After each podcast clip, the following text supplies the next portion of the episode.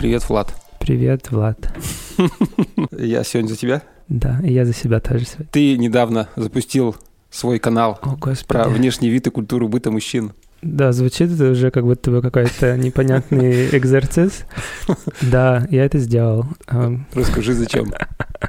Потому что могу. Но если серьезно, меня последнее время, ну как последнее время, последние лет 20, интересует то, как выглядят люди вокруг, как выгляжу я сам. И мне кажется, что у нас в России как будто бы не то, чтобы много кто говорит о внешнем виде мужчин. Была клевая дискуссия на Фейсбуке у Стаса Полякова про то, что раньше как будто бы что-то писала GQ, что-то писали в Hopes and Fears. Как будто бы была какая-то повестка вокруг этого, всего, а сейчас как будто бы что-то нет. И вообще как будто бы не очень удобно и ловко говорить о том, как там себе подобрать бальзам для губ, чтобы у тебя они не разорвались э, в, в зимнюю студенную пору, или как э, найти себе какую-то вещь, в которой ты не выглядишь отвратительно. Мне захотелось попробовать начать этот разговор и посмотреть, что из этого выйдет. Вот, собственно, второй день, как смотрю, кажется, что есть отклик у людей, и, ну, хочется продолжать.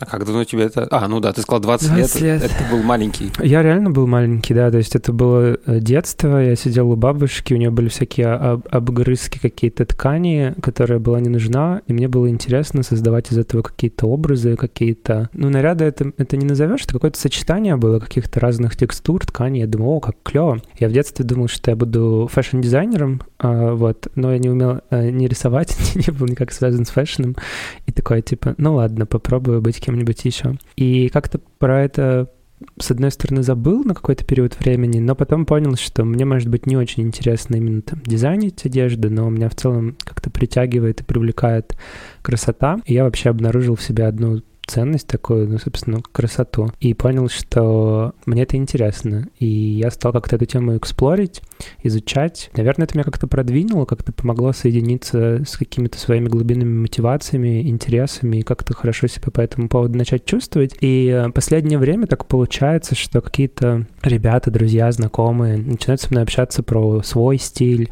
и кому-то мне удается помочь. И это так красиво вообще видеть, как люди преображаются, как они соединяются с какими-то предпочитаемыми версиями себя или узнают, что «О, я вообще-то могу так выглядеть». Ну, это, конечно, наполняет. То есть как будто бы ну, миссия в этом всем, ну, нести эту красоту, как бы это пафосно не звучало, и помогать другим, может быть, соединиться с ней и узнать вообще, какими они могут быть, э, ну, классными. А касательно одежды, ты как-то это изучаешь или у тебя просто естественным образом это получается? Хочется сказать, ты просто рождаешься со вкусом, но так не работает. Просто в А, тренче рождаешься. Просто рождаешься в тренче, да, и, и на пуповину намотана какая-то штука, которую можно сразу на себя потом надеть. Я скажу, что это навык, наверное, какой-то. Дизайнеры часто говорят насмотренность, насмотренность уже от этого тоже подташнивает. Развитие вкуса. Это если переводить в какую-то метафору, мне нравится метафора тоже такая техническая немножко, расширение или разрешение. То есть Я вам напомню, что у вас в телефонах есть камеры, и у них есть мегапиксели. Ну, то есть это максимальное разрешение снимка, которое вы можете сделать. И чем больше мегапикселей, тем больше вы всяких деталек видите. То есть, когда у вас была камера 0,3 мегапикселя, у меня был такой телефон, у вас получалась просто каша, и в этой каше, каше были какие-то фигуры, какие-то образы, но не очень понятно, про что эта каша. Сейчас у нас у всех там же миллионы этих э, мегапикселей, ну, мегапикселей, типа много их, и мы видим разные какие-то, ну, там, точечки, полосочки, царапинки, мы можем различать больше оттенков больше цветов, больше каких-то текстур, фактур. И это все становится очень интересно, и также с любым навыком. То есть, когда ты начинаешь чем-то заниматься, у тебя такая большая каша. То есть, вот если ты меня спросишь, Влад, что ты понимаешь в машинах, я скажу, есть, ну, типа там какие-то седаны, есть какие-то кроссоверы, автоматическая коробка передач, механическая коробка передач, ну, там, что происходит под капотом, я вообще хз. То есть, я просто буду смотреть на это как набор какой-то металлической лапши, и вот кто-то также смотрит на одежду, ну, типа, все, что на тебя налезло, значит, это одежда. Значит, в целом неплохо. И э, когда ты работаешь э, с разными людьми, ты видишь, как люди по-разному подходят к одежде. То есть для кого-то это продолжение их не знаю, идентичность, если хочешь. То есть дизайнер часто странно или хорошо выглядит. Редко дизайнер выглядит никак. Только если это не какой-то специальный способ выглядеть никак. И ты, если хочешь, то одежда — это в некотором смысле язык. Я не знаю, как... Ну, у тебя такое же было примерно детство. Тема или год. И вот это вот все, ну, типа, всякая субкультурщина, ну, то есть реально люди себя идентифицировали через это проявление. Это было прикольно. Сейчас все такие как бы нормкор, как бы это какой-то сплошной, ну, или, или, или э, токсичная маскулинность, как будто бы чего-то между нету, и, ну, не знаю, хочется как-то расширять немножко эту рамку и помогать кому-то увидеть, что так может быть. Наверное, самая большая проблема вообще глобально, когда ты не видишь примеров, и у тебя нет перед глазами, не знаю, чувака, который говорит, ну, слышь, вообще-то, типа, мазать губы бальзамом — это норм, и мазать руки кремом — это норм, и мазать локоточки — это тоже норм, понимаешь? Это звучит э, как бы смешно, но реально, то есть, если, э, не знаю, очень холодно, и ты не пьешь правильные витаминки, у тебя могут, не знаю, там, где-то где-то что-то шелушится, это типа не прикольно. И классно бы, чтобы тебе кто-то сказал, слушай, ну вообще-то не, не нужно это терпеть. Мне вообще принцип не терпеть очень понравился. Я услышал его в одной комнате Клабхауса про, про тантру и понял, что, о господи, это мое. Ну, то есть не терпеть, мне кажется, тоже интересная штука, чтобы подумать. Поэтому вот, это какой-то такой просто процесс, возвращаясь к твоему вопросу, обретение, расширение в, какой, в какой-то сфере и, ну, типа, стиль, красота — это тоже просто одна из областей, где можно больше видеть, если лучше присматриваться и практиковать это наблюдение активное. А шить ты умеешь? Я сшил в детстве какой-то кошелек, короче, на уроке труда из кармана джинс а, и носка, и еще замка. Это было изумительно абсолютно. Дальше этого я слабо продвинулся, я пробовал. Я даже купил машинку один раз. Есть такая Лена Трускова, она книжку написала про искусство вдохновения. Я ее прочитал и подумал, о господи, я хочу попробовать пошить. Я понял, что я не хочу шить, но я понял, что мне нравится просто как-то ну, стилизовать какие-то вещи, но не в смысле стилизация как подражание чему-то, а помощь людям, условно, в нахождении стиля, давай так скажем, или в обретении его. И то же самое мне интересно с собой, ну, то есть, как я выгляжу, что на мне надето, почему оно такое. И я вижу, как, ну, даже идентичность в одежде твоя меняется. То есть у меня был какой-то период такого спортика условно, или спортшика, я не знаю, как это правильно назвать. Ну, типа у тебя какая-то прикольная технологическая одежда, какая-то такая где-то, может быть, немножко э, интересно скроенный, но все же равно в таком спортивном вайбе. И сейчас мне в последнее время очень нравится какая-то более классическая история. Ну вот я сейчас сижу в свитере и вообще каком-то таком волосатом, мохнатом. Э, и вот ты читал про тренч. Э, я вот ношу последние периоды пальто, причем в разные сезоны, и мне дико вкатывает, и они некоторые в пол и иногда их развивает ветром, и ты видишь, как люди останавливаются и поворачиваются и смотрят. Пару раз я видел, прям видел, как люди меня снимали, типа, им интересно. Мне вот недавно рассказала моя знакомая, а, говорит, я тебя видела в торговом центре, видела, как ты ходишь, и люди смотрят вот так, поворачиваются и смотрят. Ну, не знаю, мне кажется, это прикольно, это какая-то игра веселая, мне кажется, ну, классно, когда у тебя есть такая возможность или такая плоскость для этого исследования, для этой игры. Тебя проблем не было никогда со странным видом? Я никогда не выглядел прям странно. Ну, то есть э, в школе у меня были какие-то, ну, там, типа, условно, неформальные приколы, но каких-то прям проблем, да нет, никогда не было. Мне кажется, мы очень много как-то на себе циклимся и думаем, что, о господи, что будет, если я не знаю, что произойдет. Ну, типа, я вот в Перми э, делал ногти с цветным покрытием, и ты видел это. И, конечно, кто-то удивляется, типа, what the hell вообще? Типа, что, так можно было? Да, так можно было. А в чем прикол, кстати, ногтей? Сейчас многие делают, пацаны. Да, не, нет никакого прикола. Это так же, как вот у тебя есть татуха. Ну, то есть это же окей иметь татуху без разницы. Ты девушка, парень, там, типа, нон-байнери, неважно. Почему, не знаю, типа, когда у тебя накрашен ноготь или ногти, э, людей это триггерит. Ну, типа, знаешь, их триггерит интерес. И у меня очень долго был какой-то барьер внутренний, типа, можно ли вообще так? То есть, мне кажется, мы очень часто себя ограничиваем, даже не попробовав чего-то, и такие, типа, ну фак, как бы, как так накрасить ногти, что это за такое? Какое-то, не знаю что. Оказалось, нет, ничего, даже в Перми как бы людей это интересует. Наверное, в каких-нибудь душных умерших районах, типа, если у тебя будут цвета некротического ногтя, могут тебя, наверное, орды нежить и сожрать, но, ну, как бы в целом нету особо таких каких-то вопросов, проблем. Ну, кого-то кого интересует, ты просто говоришь просто. Все. Так же, почему у тебя есть татуха? Ну, просто, типа, ты знаешь, как раньше спрашивали, какой у тебя смысл у татух? Ну, типа, часто их, его нет также и со всем остальным.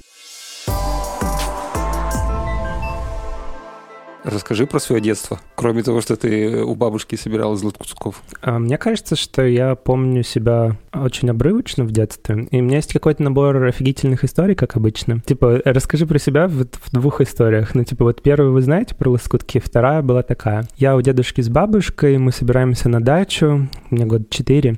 Я спускаюсь вниз, дедушка курит и ждет там, пока бабушка соберется у машины. Говорит, дедушка, дай 10 рублей, тогда это еще были деньги, представляете? А, говорит, дай 10 рублей. Он говорит, зачем? Я говорю, чипсы купить. Он говорит, у меня нет. Я говорю, если бы у тебя не было, ты бы не спрашивал, зачем. Дед перестает курить, говорит, блин, у меня очень умный внук, дает мне эти 10 рублей. И вот связь вот этой какой-то жесткой логики и такой какой-то более, не знаю, чувственной истории про то, что давай типа эксплорим, как там веточка выглядит, как там, не знаю, травинка растет. Мне кажется, и сформировало меня как-то. То есть я очень много гулял на природе. Мы с родителями жили на берегу озера, в прямом смысле, то есть дом на берегу озера, типа от озера 150 метров. И я очень много гулял и по озеру, и там в, в лесу, как бы, ну, таком маленьком каком-то лесочке. И в какой-то момент я еще стал фотографировать.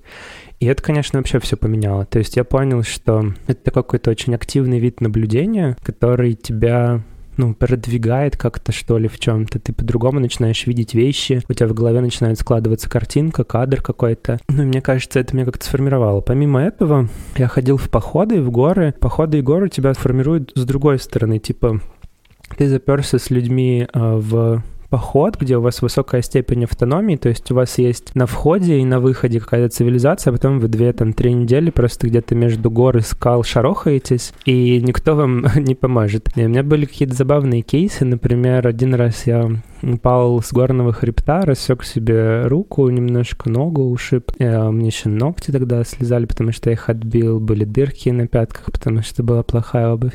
И все, как бы ты in the middle of nowhere, как бы у тебя есть твоя команда, и как бы ты не можешь слиться. Даже если тебе хреново... Стартап.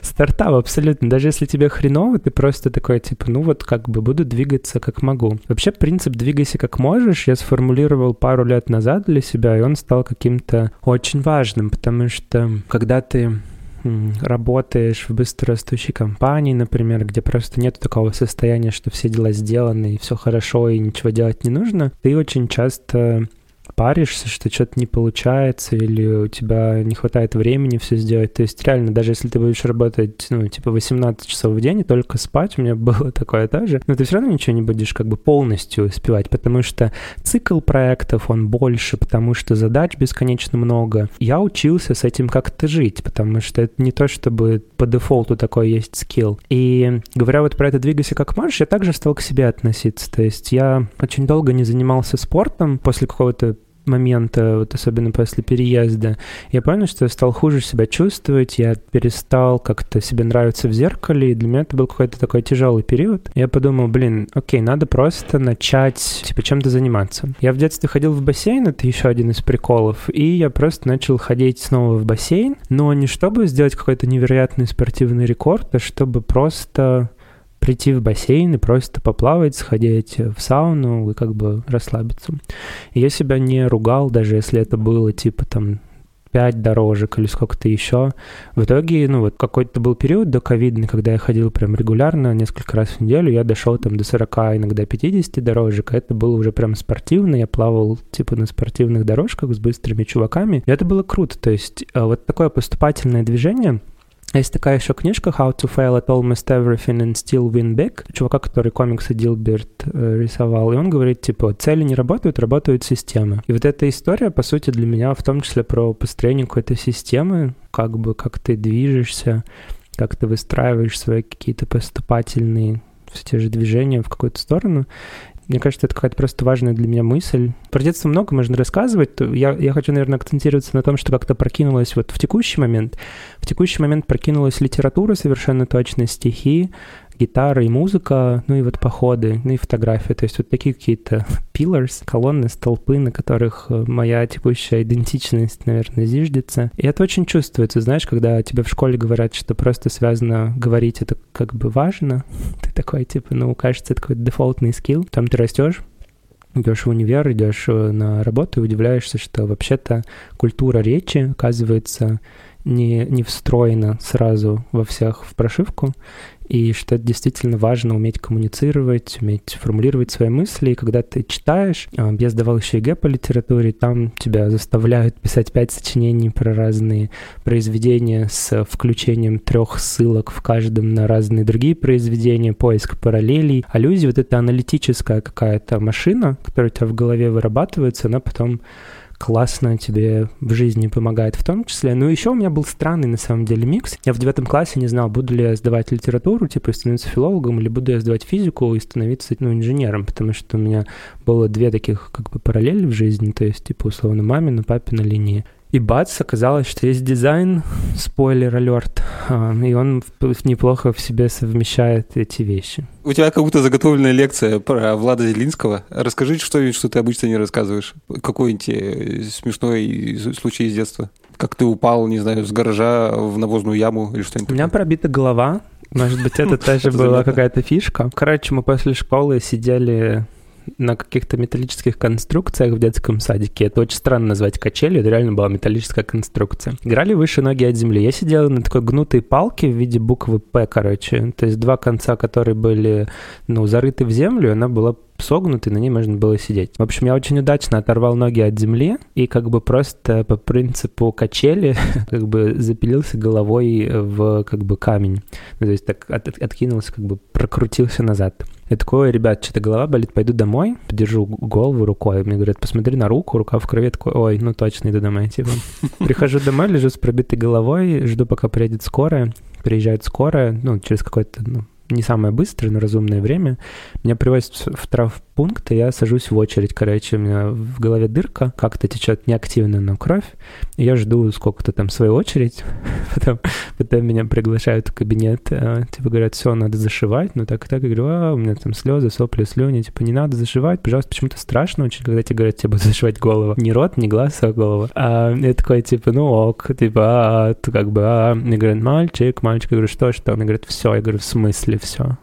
И я затыкаюсь просто, у меня в момент рукой снимает вообще все мои сопли, слюни, истерика. Говорю, а, спасибо. Ну, типа, просто ухожу из кабинета, потому что, типа, мне, мне зашили голову, пока я просил не зашивать мне голову. Это очень забавно. Ну, то есть некоторые опыты гораздо быстрее и безболезнее, чем мы про них думаем. Лернинг. Вот такой. А ты вообще боишься физической боли? Интересный вопрос. Я пару раз был на курсах медитации, где ты в том числе это в какой-то момент испытываешь. Мне кажется, у меня было разное отношение к боли. Я бы сказал, что я не люблю насилие. При этом, если у меня что-то у самого болит, или я там ударился, или что-то еще происходит, ну, типа, я с этим окей, потому что, ну, так бывает. Самый интересный опыт с болью, очень интересно, да, звучит самый интересный опыт с болью. У меня был после одного из курсов медитации, и я ударился мизинцем очень сильно об угол двери, у меня разлетелся ноготь, опять текла кровь. Видимо, это какая-то такая лейтмотив моих история, Влада текла кровь, и что-то разлетелось. И вместо того, чтобы, типа, орать, ругать дверь, материться, я такой, типа, наблюдал как у меня течет кровь и как у меня пульсирует палец. И когда ты, знаешь, научаешься разделять реальность и твое отношение к ней, у тебя происходит какой-то большой инсайт, что на самом деле с тобой ничего не произошло, тебе не нужно ругать дверь, не нужно орать на человека, который вдруг там был рядом, тебе просто разлетелся ноготь, у тебя течет кровь, ну да, ты испытываешь какие-то ощущения. И они не такие, что прям супер интенсивные. И это было очень интересно. То есть, понимаешь, вот я тебе рационально это объясняю, такой, да, нормальная мысль, типа, что бы ну, не разделять, а потом тебе на ногу наступает, и ты такой, ах ты, ёпта. Это очень на автоматизме. Но когда ты учишься избавляться от автоматизма, вот это примитивное слово осознанность, оно для меня про это, что ты не реагируешь просто как бы животно на что-то. У тебя есть возможность осознать, что сейчас происходит, ты как бы в контроле над своей реакцией, и ты выбираешь, как ты хочешь себя повести. Вот, наверное, завершая ответ на вопрос, как я отношусь к боли, я как будто бы окей ее наблюдать, но мне не нравится, когда кто-то проявляет, ну, как бы насилие в отношении кого-то или чьей-то воли. Наверное, я это не приемлю, и мне это очень не близко. А у тебя бывает, что ты срываешься, орешь, злишься, пинаешь дверь? Редко. Ну, я, я вот помню в том году одну ситуацию. Я вчера помню несколько ситуаций. Ну, а так, то есть Ты же все равно злишься, ты просто как-то это Злость — это нормально. Ну, типа, это обычная реакция, обычная эмоция, ты ее наблюдаешь. Наверное, фишка, которую я вынес из медитации, это наблюдение. То есть вообще все, что у тебя происходит, это нормально, и ты можешь это наблюдать. Да, у тебя что-то может болеть, что-то злить. Ну, та медитация, которой я обучался, она была связана с физическими ощущениями. То есть ты просто реально изучал, что у тебя в теле происходит. То есть это не концепция, это хорошо, плохо, там, как-то еще. Ты такой, М, у меня жар, типа, я чувствую сердцебиение очень активно активные или что-то еще, или, не знаю, чувствую тремор, чувствую озноб, пот, а что-то еще. И ты, концентрируясь на этом ощущении, потихоньку проживаешь эту эмоцию, ты не сопротивляешься ей, ты такой, да, вот сейчас так. И принимая это, ну, ты не зацикливаешься на этом и проживаешь. Есть такая притча про двух монахов, которые переходили ручей, и им было запрещено контактировать с женщинами, потому что они монахи. И на как бы этом ручье была там старушка, которая просила ну, там, ее перевести, а это было как бы запрещено или молодая девушка, да, молодая девушка, чтобы было больше такого теншена. Молодая девушка, которая не могла сама переправиться и просила монахов помочь. И один такой, нет-нет-нет, я монах, мне нельзя, все пока. И второй взял ее и перенес через этот ручей. Все, они идут дальше, и тот, как бы монах, который ну, такой, я монах, мне нельзя, ну, типа, у него это кипит что-то внутри, как-то он чувствует, что это что-то не то.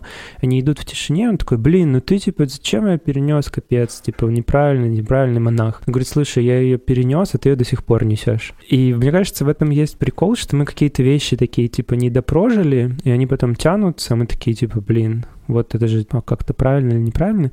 Поэтому мне, например, ближе что-то сделать и потом жалеть о том, что я сделал, чем вот так вот тащить, условно, продолжать кого-то там у себя в голове или что-то, какую-то ситуацию. Поэтому круче ее прожить, мне кажется, и все, и двигаться дальше.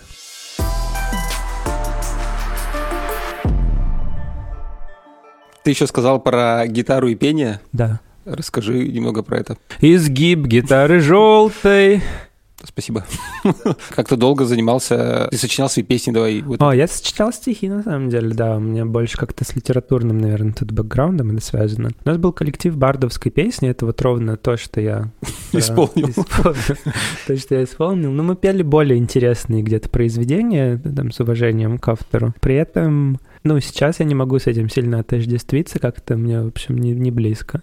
Но очень вот этот вайб леса, костра, гитары, компании, приятных разговоров мне очень до сих пор тепл, как бы тепл, есть такое слово тепл. Теперь есть. Тепл, о, классно. Долго рассказывал чувак про литературу и вот э, практикует авторскую речь. Ну вот, в общем, да, этот вайб костров, вечеров, э, природы мне очень близок сейчас.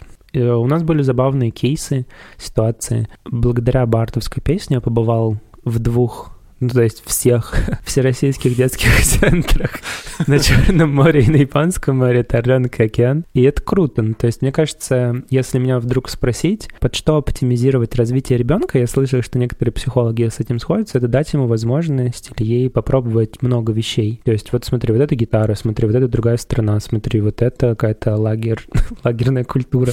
Давайте, детская лагерная культура. Детская лагерная.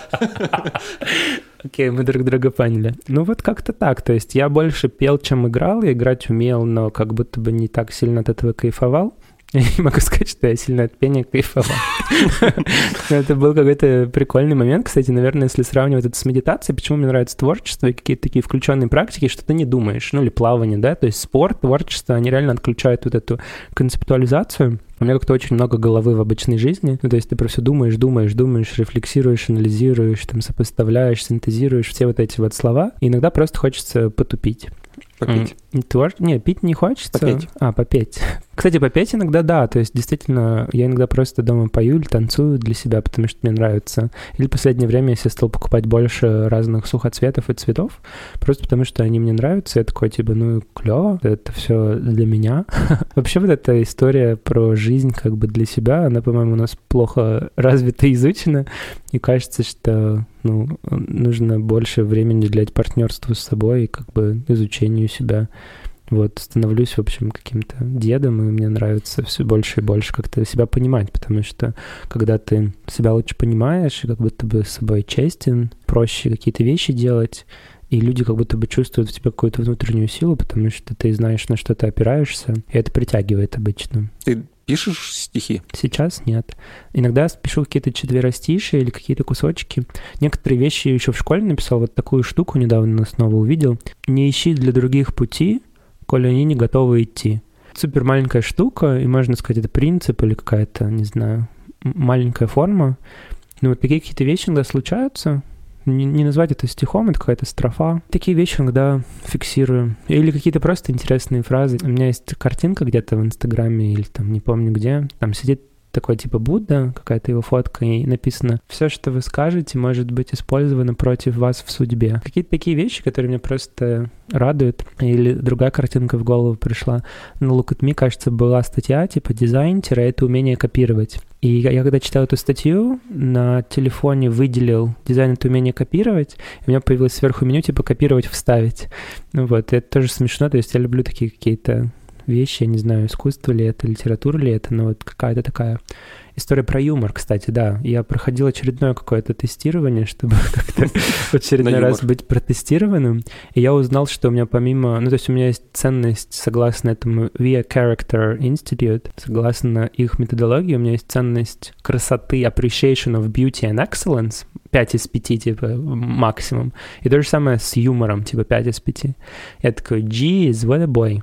А дальше шла всякая какая-то креативность, что-то еще, что-то еще. И смешно, что вот я, я так чувствую. Я никогда не мог сказать, вот я вот про это, только про это и не про что другое. И там получилось, что они предлагают топ-5 как бы твоих навыков. У меня два первых навыков 5 из 5, ну, а, а, а вторая — это четыре навыка э, без одного поинта. То есть у меня получается шесть ведущих навыков, два на первом месте и четыре на втором. Я вот так себя всю жизнь ощущаю. То есть, типа, ты, ну, как будто бы очень широко ну, всем интересуешься, и поэтому иногда сложно сказать, вот я только про это, а вот про это это уже не я. И поэтому, когда мы опираемся на ценности, почему мне этот концепт очень сильно зашел, ты можешь по-разному их практиковать через разную деятельность. Ну, то есть я где-то дизайнер, где-то фотограф, где-то стилист, где-то makeup artist, где-то какой-то перформанс, непонятно кто, где-то бард, да. И это кайф. Ну, то есть чем лучше ты вот это вот в себе понимаешь, и чем больше ты даешь этому какую-то свободу, ну, мне кажется, тем ты лучше себя чувствуешь. Ты про тесты сказал, тебе нравится их проходить? М-м.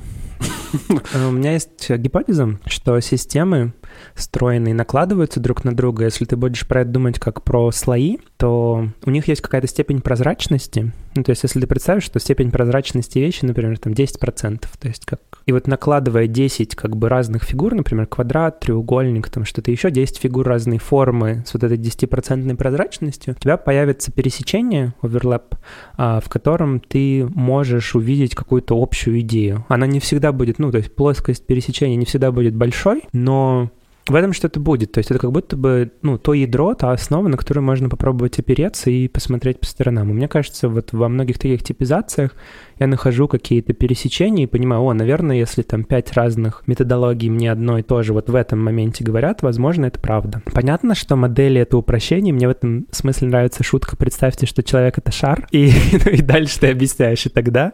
Ну, то есть, как бы, да, то есть все модели в некотором смысле говорят, что человек — это шар, и вот их 16 цветов или там форм или чего-то. Наверное, их больше, и сочетаний тоже больше, и все мы разные, и т.д. и т.п. Но я люблю некоторые ментальные модели, мне обычно сложно вообще заходят чужие чужие ментальные модели, мне кажется, они какие-то неполноценные, неинтересные часто. Но если мне что-то заходит, я такой, блин, здорово. И вообще прикольно из этого как-то вычленять и синтезировать что-то для себя. То есть я не жду, что мне какая-то модель скажет, как жить, потому что если такая была, наверное, мы бы все ей воспользовались.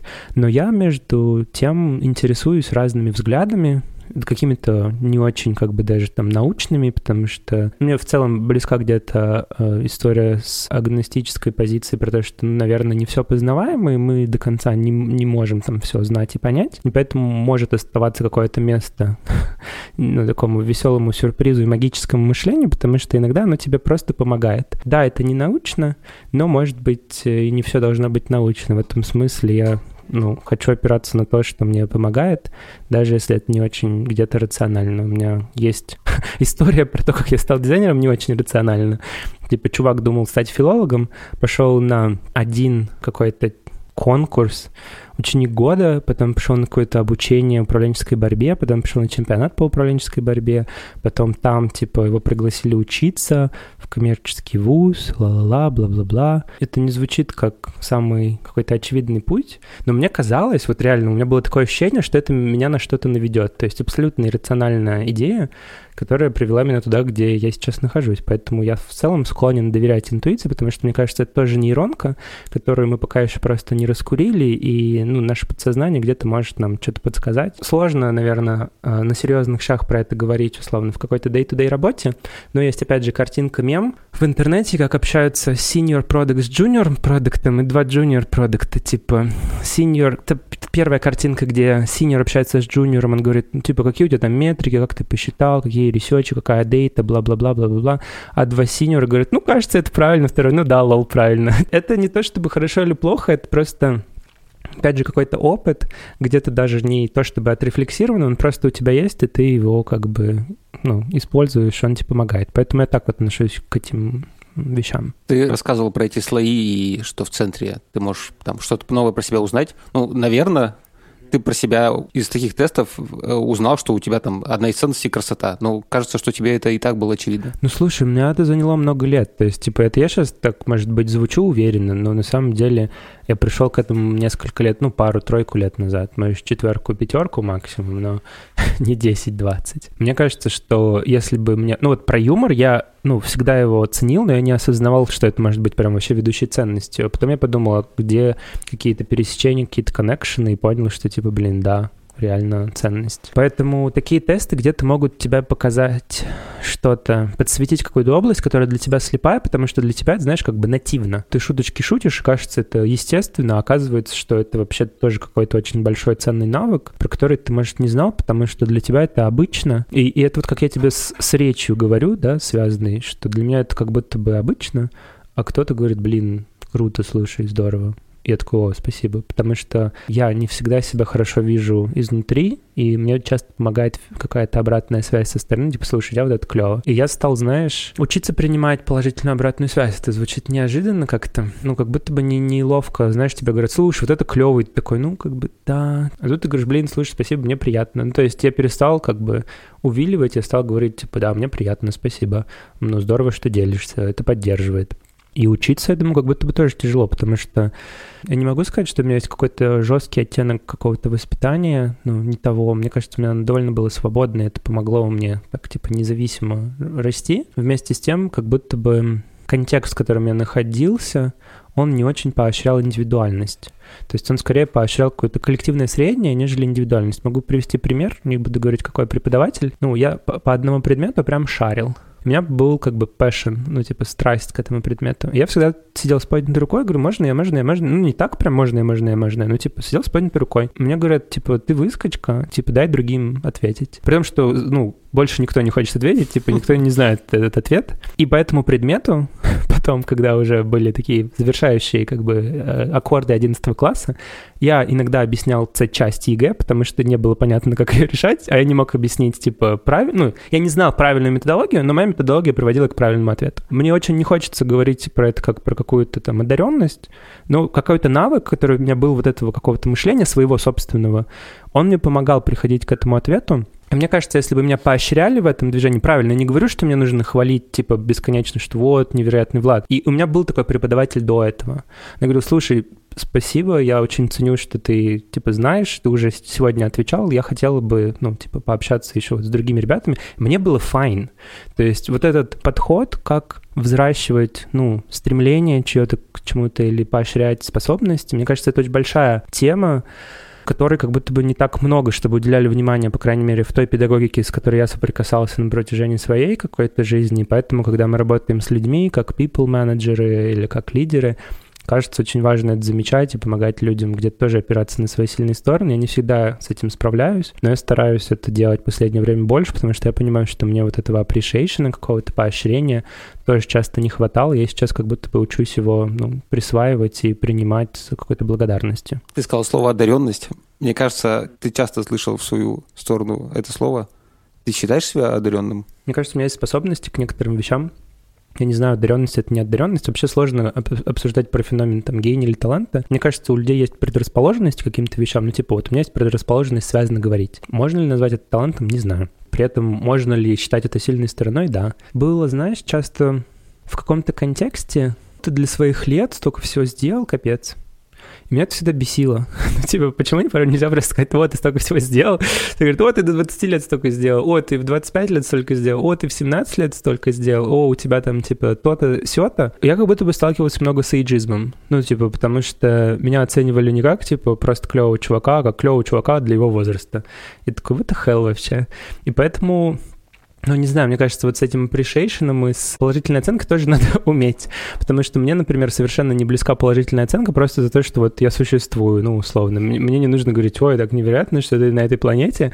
То есть, мне кажется, это как-то странно. Понятно, что я пример утрированный привел. Мне нравится, когда меня поощряют за дела. Ну, то есть, вот мне это ближе, чем поощрение за типа, ой, у тебя такие глаза невероятные, типа, ну, это тоже приятно, но типа, круто бы сказать, что я этими глазами что-то там рассмотрел и сделал интересное, или там руками теми же. Но вот я в последнее время учусь не отвергать вот эту обратную связь, типа, о, у тебя там красивые глаза, ну, типа, например. Это, ну, это тяжеловато. Да, это хороший, хороший поинт. Ты еще говорил про ментальные модели. Некоторые тебе заходят, некоторые нет. Расскажи про те, которые тебе зашли. Есть несколько фреймворков, которые, мне кажется, полезные. Ну, или модели, опять же.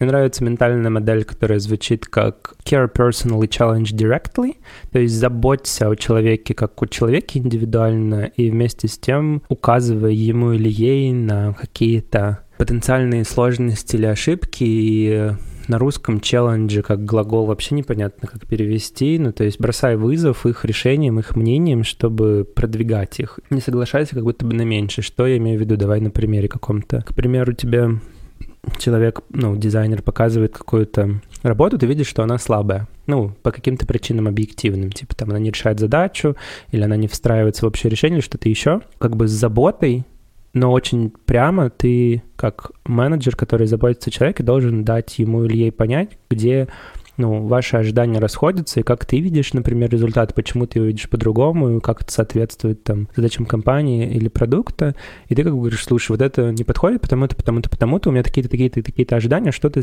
сам или сама думаешь про это? Вместо того, чтобы сказать, типа, ой, невероятная работа, так здорово, очень здорово. Не уверен, что подойдет, но вот здорово. Мне кажется, что в этом смысле важно уметь ту обратную связь, даже если она не очень приятная, доставлять. И мне кажется, хороший менеджер, он о тебе заботится, заботится о твоем развитии как человека, как профессионала, при этом дает тебе честную обратную связь. У меня были ну, сложные разговоры с моей командой, когда что-то где-то не получалось у ребят, и я честно про это говорил, ну, старался говорить это с заботой, и у нас, по многим вопросам это решалось, потому что люди чувствовали, что я не нападаю на них, я не говорю, что они какие-то не такие, я говорю, смотри, вот здесь результат не соответствует вот этому вот этому, я бы этого видел так-то так-то, и мне кажется, это большая какая-то важная вещь, которую, ну, нужно понимать. Другая ментальная модель, которую я сам, собственно, практикую, это про вот двигайся как можешь, это скорее даже принцип, а не ментальная модель. То есть мне заходит этот принцип, потому что он меня поддерживает, он, с одной стороны, про движение, с другой стороны, про ненасилие. То есть если ты сейчас не можешь туда идти, хотя бы ляг в эту сторону, сторону и как бы ползи на спине.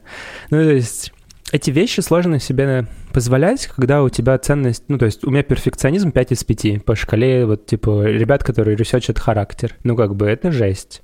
И ты учишься себя бить по рукам и говорить, ну, типа, вот сейчас так, сейчас вот это то, та зона там твоего ближайшего развития или доступная тебе какая-то вещь, ну, обойди с ней вот таким образом. И ты как будто бы ну, учишься с собой договариваться, потому что это сложно. Особенно, когда ты перестаешь быть дизайнером-дизайнером, становишься дизайн-менеджером или руководителем, типа ты такой, блин, тяжеловато. Окей, не идеально, окей. И вот это better done than perfect, типа лучше сделано, чем идеально, оно тяжело дается. То есть я вот учился сделывать, если хочешь, какие-то вещи не идеально, мне это было тяжело. Ну, то есть позволить себе делать не идеально еще одна из таких каких-то моделей, которая мне тяжело очень дается, как бы она идет в разрез с моими ценностями. Мне очень тяжело это практиковать, поэтому я могу переписывать какой-то пост несколько часов, правда. Вот когда я пишу что-то для себя, или там в телегу, например, вот свою одну из, я могу прям несколько дней редактировать что-то, чтобы вот оно звучало так, как мне надо. И это, конечно, трэш, с одной стороны. С другой стороны, я кайфую, когда я закончил. То есть я прям чувствую, это оно. Я больше не хочу к этому возвращаться. Ментальная модель, которая может помочь в, наверное, просто работе. У меня был один тиммейт, у которого очень яркая была реакция на какие-то незнакомые вещи. Он говорил, что они неверные, потому что они не соотносятся с его ментальной моделью. Я придумал фреймворк, может быть, он где-то уже даже существует. Learn, discuss, act. То есть я просил сначала разобраться в какой-то теме, понять, почему она так устроена, ну, например, у нас в компании, да, почему мы делаем вещи вот таким образом. Потом, если у тебя есть какое-то предложение или несогласие, как раз обсудить дискасс, и дальше, когда мы с тобой договоримся, куда двигаться и что мы считаем правильным, типа действовать, а не типа ты увидел, что что-то не так, как ты думаешь, и типа сразу действовать, там, судить или оценивать, типа, блин, полная фигня. И вот мы меняли ментальную модель через вот такой фреймворк, типа, let's learn, давай изучим это, let's discuss, давай обсудим это, and act, ну, то есть давай потом начнем действовать. И мне кажется, это очень помогло, ну, человеку это помогло. Мы устранили вот этот баг с тем, чтобы как бы реактивно реагировать на вещи, и я очень собой доволен, потому что я сам придумал этот фреймворк. Возможно, он как-то описан и называется где-то. Я обсудил его с, там, с командой, э, с разной э, как бы people э, составляющей, и мы попробовали этот эксперимент, он удался. Ну, то есть я дико собой доволен. Вот как бы пользуйтесь, пожалуйста. Если у вас есть какое-то расхождение в поведении с вашими коллегами или там друзьями или кем-то еще, изучить обсудить, действовать. Приведи какой-нибудь пример фреймворка, который ты не смог у себя привить. Ну, то есть ты видишь его, например, полезность, но у тебя пока не получается. У меня не получается делать чаще перерывы и делать чаще себе свободное время для такого оффлоуда. Что я имею в виду? Вот у меня в календаре есть утром забуканное время, которое нельзя бронировать, но в котором я думаю. Я вот хочу еще в середине дня себе где-то делать брейки, чтобы подумать, грубо говоря потому что часто операционка, ну, типа встречи, встречи, встречи, и я вот понимаю, что я немножко сейчас упустил этот момент. То есть я рад, что я себе заредизайнил календарь, и сейчас мои мое утро и мои вечер, типа, свободны. Ну, вечер так, туго свободен. Он свободен от встреч, но все равно, типа, еще что-то дорабатываю из дня. Мне кажется, что вот идея разного интервала отдыха — это то, что я еще не до конца применил. Что я имею в виду? Я услышал интересную очень вещь, что, типа, в России люди работают, грубо говоря, ну, там, до последнего на износ героически, и потом, типа, валяются в кровати, типа, условно, в отдыхе или куда-то уезжать, чтобы все забыть к чертям. Но мы не умеем днем сделать, там, 4 перерыва по 5 минут, ну, вот прям перерывы, ты знаешь, когда ты прям ничего не делаешь, ты не ешь, не пьешь, условно, ты вот просто, типа, отключаешь голову. Я это стараюсь практиковать хотя бы там пару раз на дню, но иногда я, ну, плохо а, ну, менеджерю свой календарь, у меня может быть back-to-back, ну, типа, митингс, и ты такой, типа, блин, я вот опять, типа, день как-то просто провел в созвонах, в операционке и не сделал какой-то важной мыслительной деятельности. И есть много статей про это, как там, типа, забукать слот в календаре, ла-ла-ла. Я вот, например, продолжаю учиться этому, ну, и хочу лучше и ты знаешь, вот очень часто у менеджеров можно услышать, что они такие, вот, операционка, операционка, надо стратегировать, ла-ла-ла, время на стратегию. У меня абсолютно окей отношения с операционкой, при этом, когда ее много и вы быстро растете, то есть, условно, каждый у тебя попросил 20-30 минут твоего времени, а у тебя, ну, там, связи с 10 командами, вот у тебя и день весь в каких-то там синках, и они важные, но они не продвигают, например, как-то невероятно тебя куда-то или там твою команду, и хочется ну, вот это балансировать, как раз через вот это время на подумать, чуть-чуть отключиться, и такое время организовывать себя в том числе в течение дня, а не только в его начале и конце. Ты говоришь думать, как это выглядит? Ты ложишься на софу и думаешь? Как я думаю? У меня есть кресло в натуре. Ну, то есть я сейчас работаю дома, у меня есть кресло рабочее, как бы, за которым я за компом сижу. Есть кресло рядом просто как кресло. Мне нравится в него сесть, лечь, про что-то подумать. Мне нравится работать также с ноутом в этом кресле иногда, если мне что-то надо поделать. Вот когда я пишу какие-то вот performance review, к примеру, я стараюсь это делать утром, потому что у меня есть время на подумать, а как ты уже понял, пишу я занудно, я могу пару часов писать просто человеку фидбэк, анализируя то, что сказали там другие члены команды и формулируя свое мнение. Мне важно вот прям, чтобы оно было, как я хочу. И поэтому днем, например, мне туго это сделать, потому что у тебя очень много переключения контекста, типа тут 10 минут на встречу, тут 15 минут. Я, знаешь, я себя обнаружил в моменте, когда я из условно 5 встреч по часу в день превратился в свой день там в 10-15 встреч по каким-то там 10, 15, 20 минутам.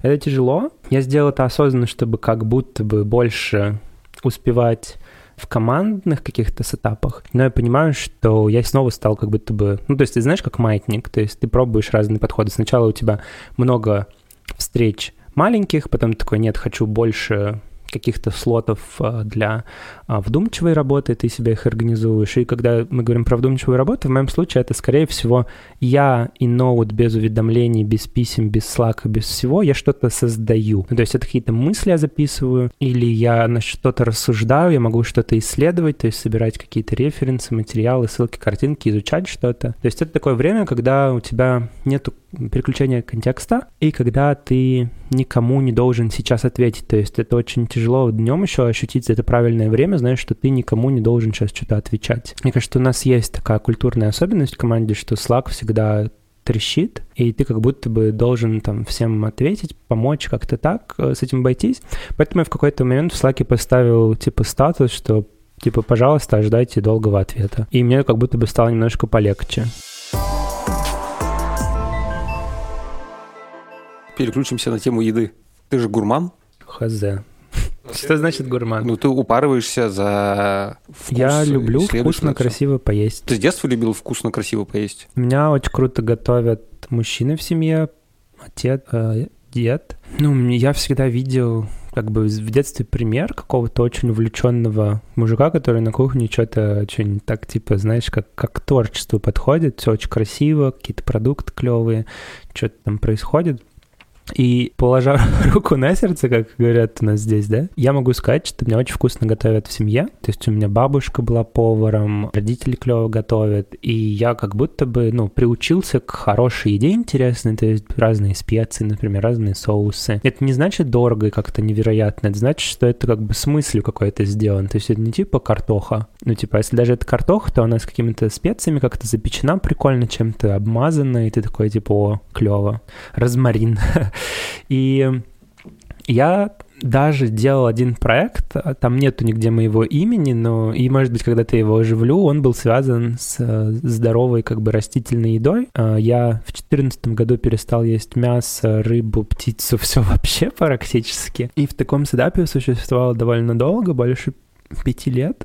И мне было интересно, ты знаешь, когда ты говоришь про вегетарианскую еду, ощущение, что это какая-то хрень невкусная. И часто это может быть так особенно веганская. Но если сделать это вкусно, ну, типа, подумать, совместить... Ну, то есть проблема веганской еды для меня, что она часто сухая. Если ты заказываешь фалафель или что-то еще, часто это нужно грызть. Меня это расстраивает. И просто через то, чтобы сбалансировать вкусы. То есть я когда готовлю сам, например, или кого-то приглашаю, я стараюсь, чтобы были разные вкусы. Например, более сливочный, более острый, какой-то соленый, кислый, какой-то еще. Идею вкусов я подсмотрел как раз у таких, типа, ведических ребят. Мне показалось это прикольно. То есть мне это, может быть, не очень близко близко как кухня с некоторыми особенностями, но в целом идея того, что разные вкусы, это прикольно, это прикольно. Ну и мне нравятся места, то есть, знаешь, я в целом за опыт. То есть ты приходишь на какое-то заведение, там все красиво, например, неудобно сидеть. Ну, типа стулья не предназначены, чтобы на них классно, комфортно сидеть. Или там свет какой-то стрёмный, или что-то еще. Ну, то есть, когда ты думаешь про опыт,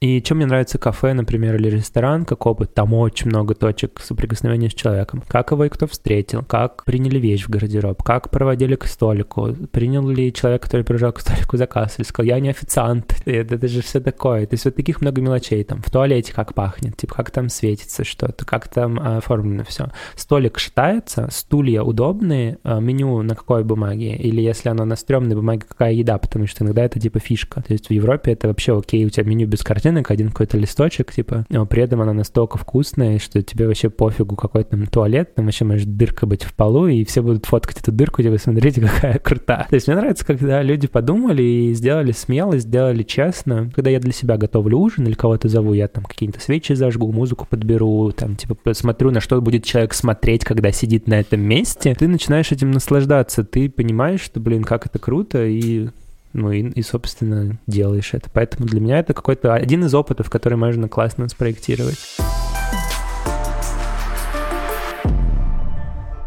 Ты делаешь что-нибудь тяп-ляп? Бывает у тебя такое? Тяп-ляп, убираюсь дома, тяп-ляп. Ну, то есть для меня окей а, запихать все в шкаф, просто чтобы это не видеть. Как бы вот у меня сейчас в одной из полок реально ко мне приходили ребята, мне нужно было им что-то отдать, я просто такой, просто запихнул все в шкаф, как бы там, наверное, все помнется, но я окей с этим. А как в тебе это сочетается? Для меня окей быстро что-то протереть, выкинуть, что-то еще.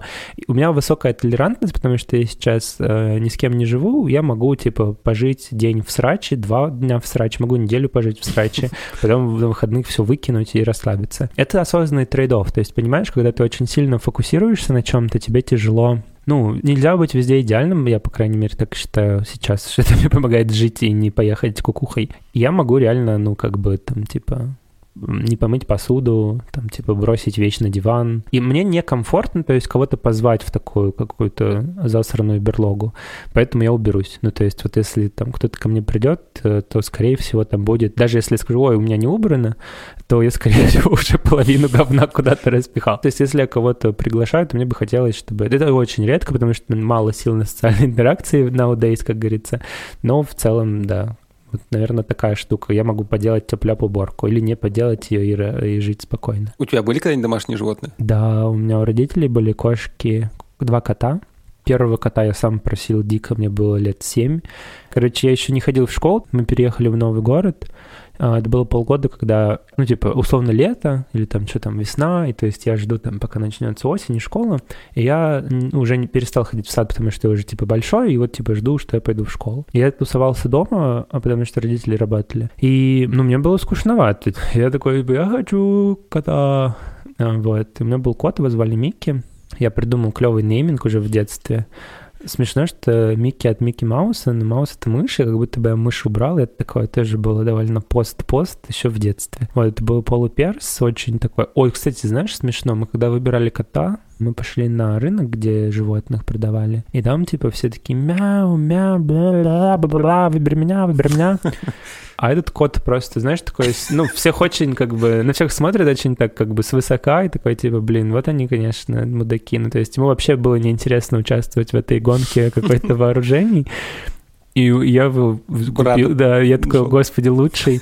И он реально, ну, то есть он общался, когда ты с ним общался, но все остальное время был идеальный просто чувак, очень красивый, пушистый и молчаливый, и очень умный. Ну, то есть он реально знал там, я не помню, что, ну, типа всякие штуки про прыгай, про еду, про нельзя, про можно, иди сюда, не иди сюда. Но у него был характер, у меня реально где-то до сих пор, ну, вот тут, если я буду задирать руки, есть где-то от когтей, короче, штуки, ну, типа их ну, плохо видно. Мощно, да. Ну, то есть это был прям чувак, был свой характер, и, ну, он его иногда показывал. Это было круто, то есть, знаешь, вот сейчас как бы у нас третья итерация, у нас был один кот, другой кот, и вот сейчас кошка у родителей, и вот кошку уже воспитывают реально очень автономно. То есть она еще более бич, чем все предыдущие. То есть как будто бы личное пространство мы с этим, ну, со временем лучше стали признавать даже вот у домашних животных. И реально кошка кому хочет придет, но типа она не придет к тебе, когда ты ее как бы зовешь. То есть она сама решает, как ей,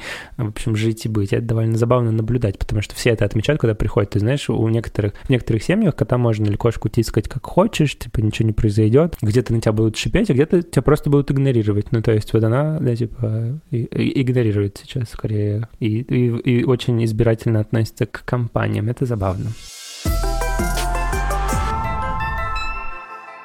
Ты сейчас фотографируешь? Да, на телефон преимущественно. Но вот сейчас что-то меня как-то опять пригорело, думаю, может, лейку взять, попробовать. Мне кажется, очень просто прикольная фирма. Это такая, типа, модная камера.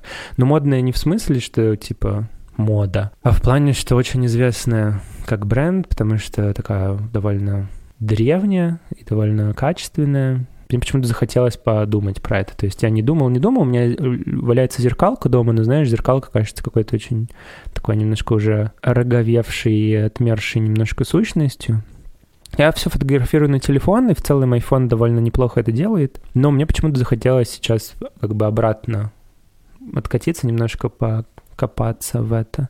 Поэтому, да, я фотографирую, фотографирую на iPhone просто потому, что он всегда под рукой, на самом деле. Но мне вот после недавнего моего фотографического какого-то опыта захотелось почему-то попробовать поснимать опять людей. У меня периодами, то есть я больше такие какие-то абстрактные вещи или природу снимаю, но почему-то стало интересно сейчас вернуться к людям немножко. А в чем для тебя интерес снимать людей?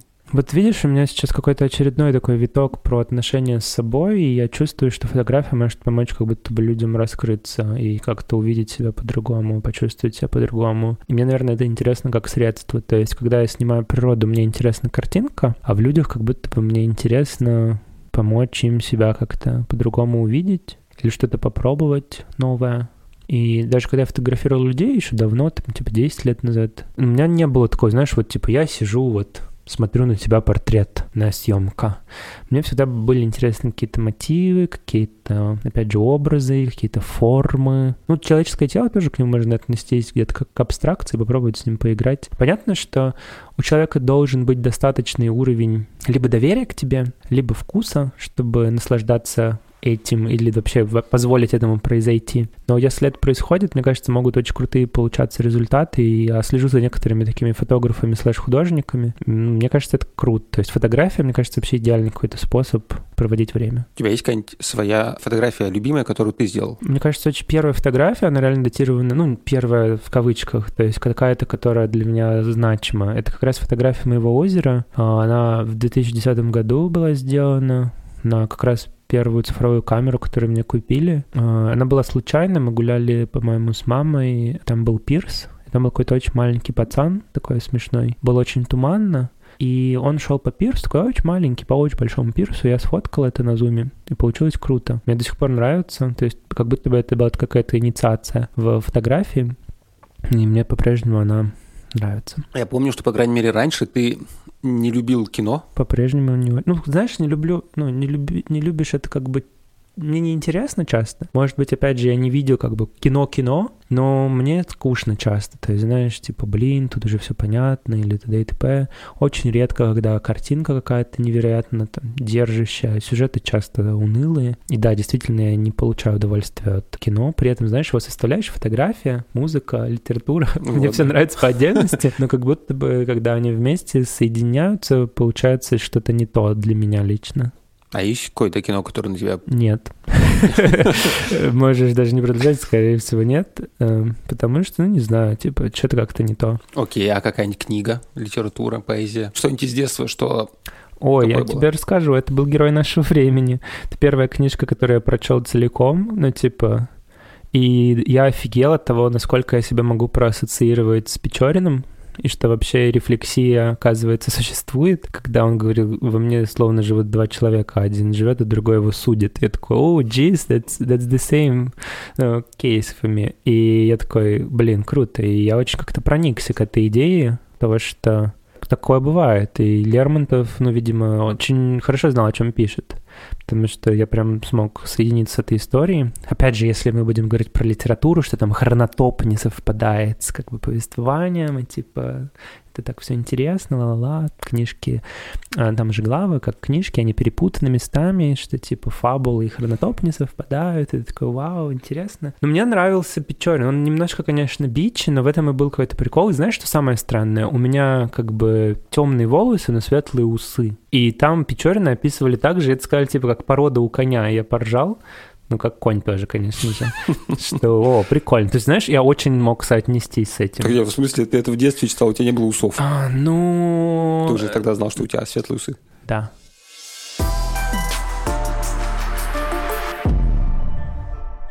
Сережа, какая у тебя цель э, записи этого подкаста? Не этого конкретно, здесь это понятно хорошо провести время со мной, а глобально. Ну, у меня две цели.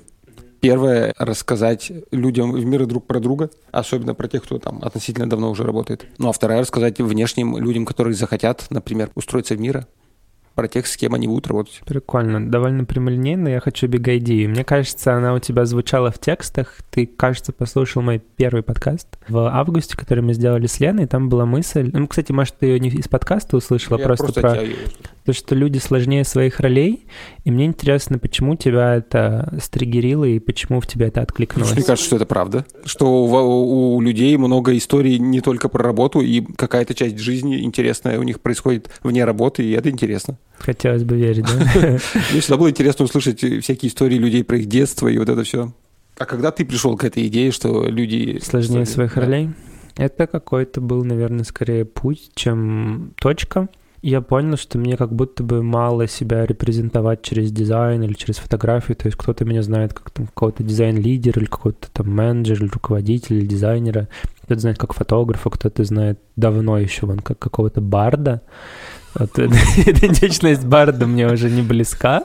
Но в целом я подумал, блин, это же так круто, что люди такие разные, и хочется так про себя рассказывать и видеть людей так же, и знать людей так же. Ну, то есть ничто вот, ну, типа, про Серегу что знает? Он ходит в поход, например, уже прикольнее, чем просто Серега что-то делает там какое-то, да? То есть есть про тебя нарратив, который в компании, например, про тебя знают. это прикольно. Там про меня какой-то нарратив, не знаю, ну, типа вот э, типа у Влада было не накрашены ногти, наверное, бы кого-то стригерило. И типа, о, прикольно. Непонятно зачем, да, но прикольно. Это какие-то такие точечные примеры, но в целом через рассказывание себе истории про себя какой-то интересный, предпочитаемый, типа, тут фотография, тут дизайн, тут мода, тут стиль, тут что-то еще, ну, ты как будто себя лучше чувствуешь, то есть ты принимаешь разные части себя, и когда люди таких людей, опять же, видят, мне хотелось бы верить, но это, по крайней мере, мой опыт так говорит, ты можешь позволить себе быть разным и быть другим, и пробовать какие-то вещи, которые тебе казались нельзя проб... ну, нельзя, или ты не пробовал. И в этом какая-то красота, ну, типа такой многогранности, что ли. Поэтому мне это важно, ну, не пытаться себя засунуть в какую-то коробочку, потому что, ну, вот мне тяжело себя засунуть в коробочку, типа, я как будто бы дизайнер, как будто бы уже и менеджер, я был продуктом, я занимался исследованиями, я фотографирую, я пишу много, на самом деле, то есть я не, ну, мне не близко называть себя блогером, но я автор какого-то количества разных э, контентных проектов. Ну, это странно звучит, но это правда. И мне не нравится, и людям они нравятся, это кайф. Есть что-то, что тебя бесит? Конечно, много. Тупость меня бесит жутко, и медленность где-то. То есть, особенно тупость и медленность, просто комбо, которым можно меня убить. Ну, то есть, если у Кощея была смерть в яйце, то моя смерть чьей-то тупости и медленности, ну, меня прям триггерит. Но я стал сильно более терпим к этому в последнее время, ну, годы последние, потому что я знал, что я раздражаюсь. Меня это раздражало, типа, знаешь, ты уже понял ответы, кто-то не понял ответ, и это бесило. Меня много чего бесит, вообще быть дизайнером в этом смысле стрёмно, потому что у тебя какая-то это очень гиперчувствительная оптика, и ты учишься как будто бы даже в какой-то момент переставать на это обращать внимание. То есть, когда я где-то нахожусь, я могу там думать про свет, цвет, удобство, там, не знаю, запах, и чем больше ты в себя откроешь, вот я недавно, как недавно, пару лет назад стал интересоваться парфюмом, и я офигел, как по-разному все пахнет. То есть я стал различать какие-то там ноты, какие-то оттенки. Я вот сейчас, когда хожу иногда по магазинам, я знаю, что у некоторых магазинов есть такой арома-брендинг. Я его слышу. Ну, то есть я прям понимаю, о, вот это запах отсюда, вот это запах отсюда. Какие-то запахи тебе меньше нравятся, какие-то больше нравятся. Очень много всего не знаю, неопрятность меня может бесить, ну, типа... Но опять же, вот бесить — это такая сильная эмоциональная реакция, как будто бы ухожу, знаешь, от таких очень сильных сейчас, ну, неосознанных вещей, то есть мне может что-то не быть близко, и это файн, как будто бы я учусь, знаешь, отпускать какие-то такие вещи, ну, типа, окей, это может быть не идеально, это может быть вот так, но во взаимодействии действительно всякая медленность и и какая-то тупость меня убивает. И тупость — это не про то, что человек не обладает каким-то интеллектуальным знанием, а что в этот момент времени он или она проявляются как непонимающий какой-то предмет, который кажется очевидным для меня. Вот, при этом я думаю, что я тоже так проявляюсь для некоторых людей, и, наверное, нас бесит в себе, в других то, что нас бесит в себе. Это какая-то интересная мысль для меня. Мне кажется, меня бесит в себе тоже тупость и медленность, если я таким проявляюсь в какой-то момент, поэтому я очень сильно на это реагирую в других. А ты проявляешься? Сложно представить тебя тупым и медленным. Когда-то, мне кажется, бывает. Я знаю некоторые ситуации, где я работаю с людьми более где-то опытными или профессиональными в каком-то моменте, чем я. Я думаю, я могу восприниматься так же, ну, не типа жестким, прям совсем тупорем, но я понимаю, что где-то командная динамика или динамика групповая в каких-то вопросах может быть не то, что типа выше моей, но она в каких-то плоскостях, опять же, в каких-то расширениях будет двигаться, например, быстрее, чем я привык в этих областях двигаться. мне кажется, в этом красота ну, командности, и ты все как будто бы, знаешь, стал учиться вот эту разность принимать и пробовать находить те сильные стороны, где эти люди лучше меня в чем-то, и ну, опираться на эти сильные стороны в них, а не концентрироваться на том, что я где-то быстрее что-то понял. Как ты оказываешься в этих темах, которые не очень-то на поверхности и характерны, особенно для мужчин, типа парфюм, бальзам для губ. И вот а вот это история. стереотип, видишь, в чем прикол? То есть как будто бы в других обществах хотелось бы не, не хотелось бы не давать какую-то эмоционально окрашенную оценку каких обществах в отношении к нашему.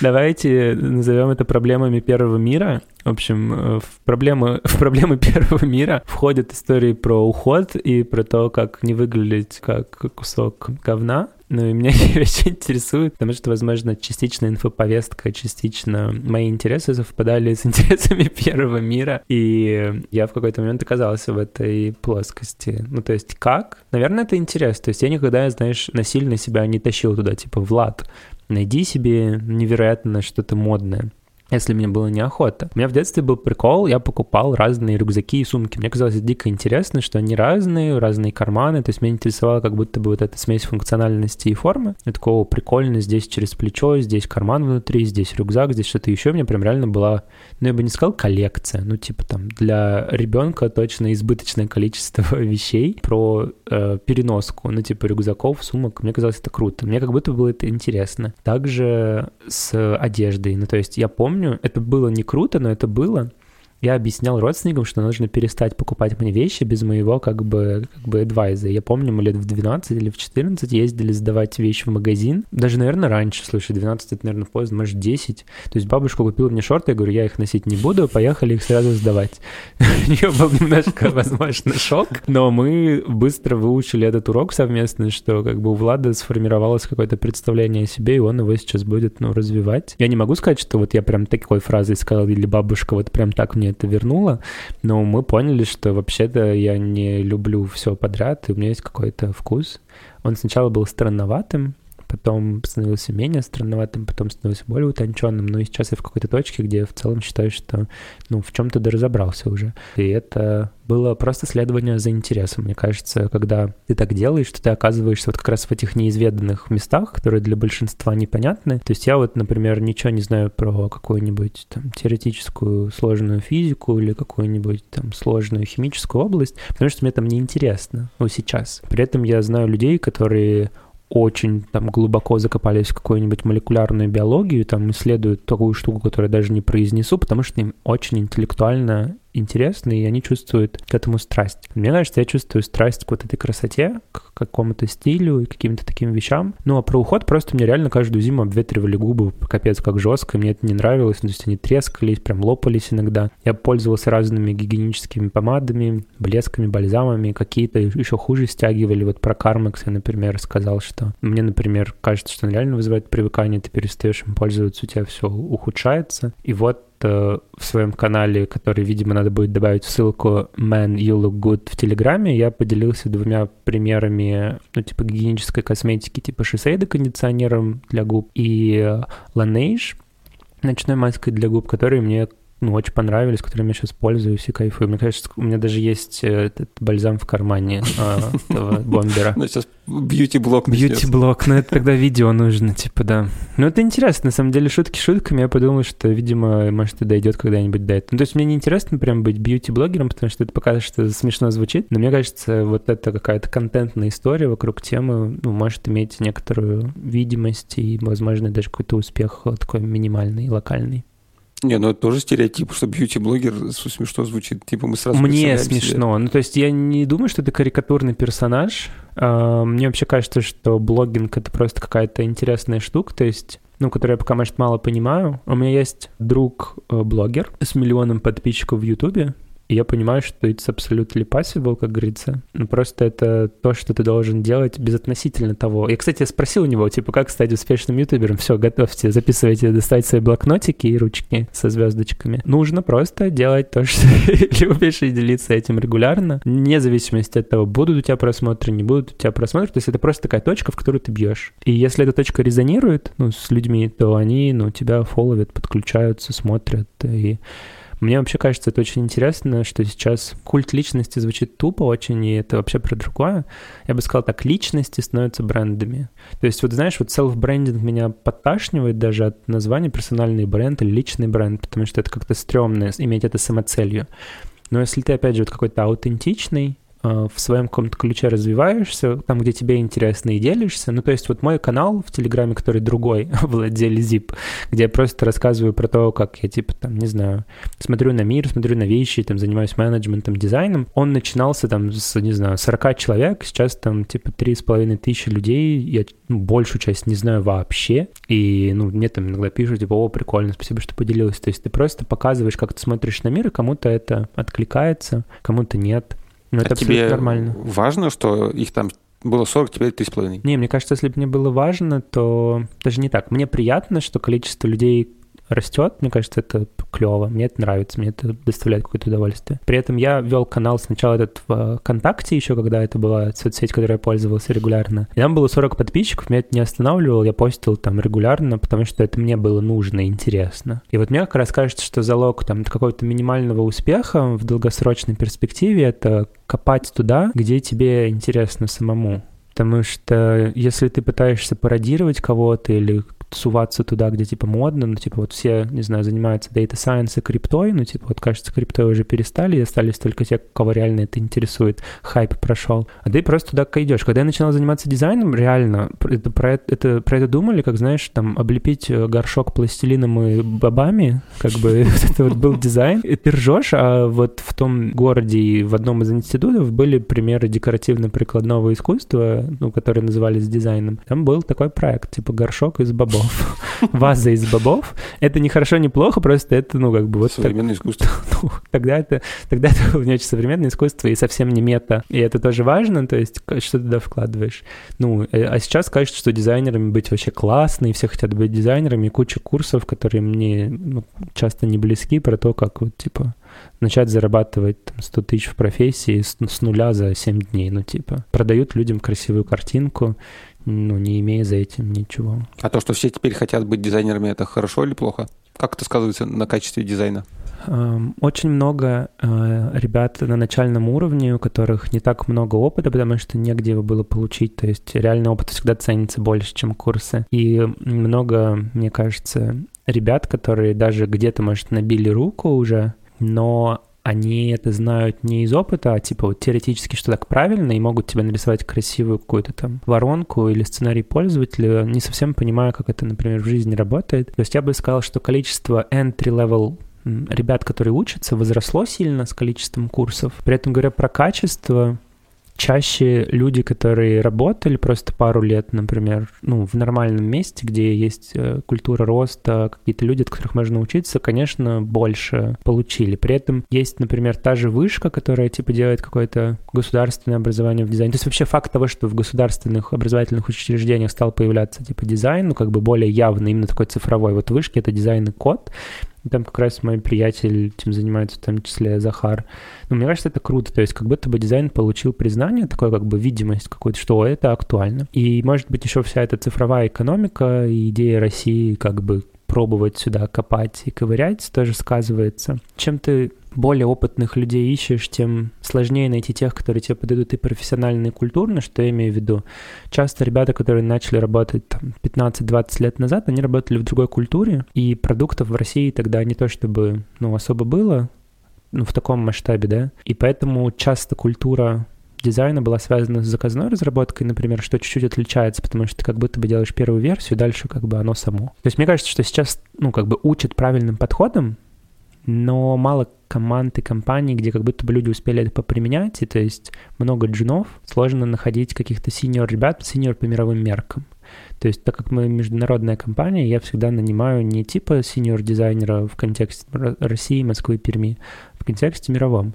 Поэтому часто ребята, которые к нам приходят собеседоваться, будучи там head чего-то, у нас там становится, например, дизайн льдом, или даже не становится дизайн льдом, потому что менеджерских навыков, например, недостаточно. То есть все такие, типа, классные, но на самом деле начинаешь ковырять туда, и не у всех есть реальный опыт или понимание. Или есть понимание, но нет реального опыта. В общем, это тяжеловато. Поэтому я бы сказал, что мы только начинаем двигаться в сторону какого-то повышения общей грамотности в ну, дизайне, нам, мы продуктовом Россия? цифровом. Да, да, мы Россия. Ну, то есть на Западе многие вещи формализованы. И как будто бы ну, это даст положительные эффекты в долгосрочной перспективе, при этом в моменте очень много людей, которые по верхам нахватались и пока еще не успели набрать глубины, это не их там как бы вина или проблема, это просто требует какого-то времени. Ну, посмотрим, что будет через 10 лет. В чем сейчас твой главный интеллектуальный интерес и фокус? Ну, по ходу я оказался в точке, где я чуть больше строю компанию и продукт, чем занимаюсь дизайном. То есть роль дизайн-менеджера или хеда в текущем моем понимании той реальности, где я нахожусь, она во многом про то, как построить компанию, бизнес, продукт, команду, процессы, культуру и все вот это вот, чтобы итоговый результат работы был классный, где вот эти все зоны тоже перечислены являются и результатом, и процессом, и способом достижения этого результата.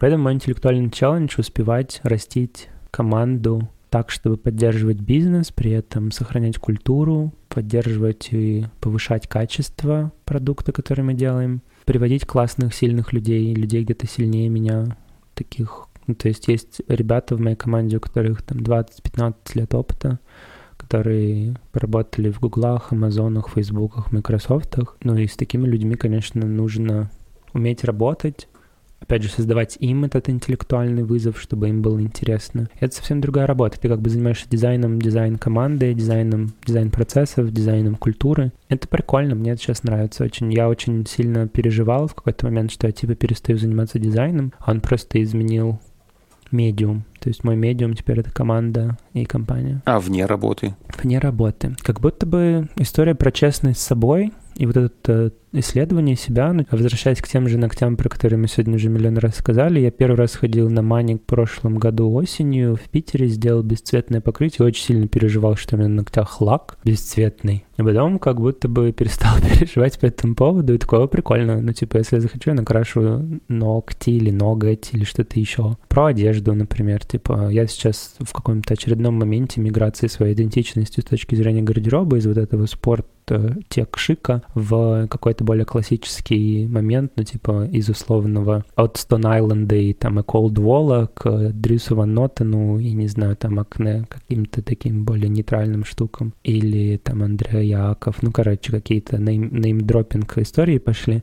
В общем, про то, что меняется контекст вокруг меня, я этому рад. И про честность, опять же, с собой рассказывать вот эту историю, мне как будто бы становится все комфортнее и комфортнее.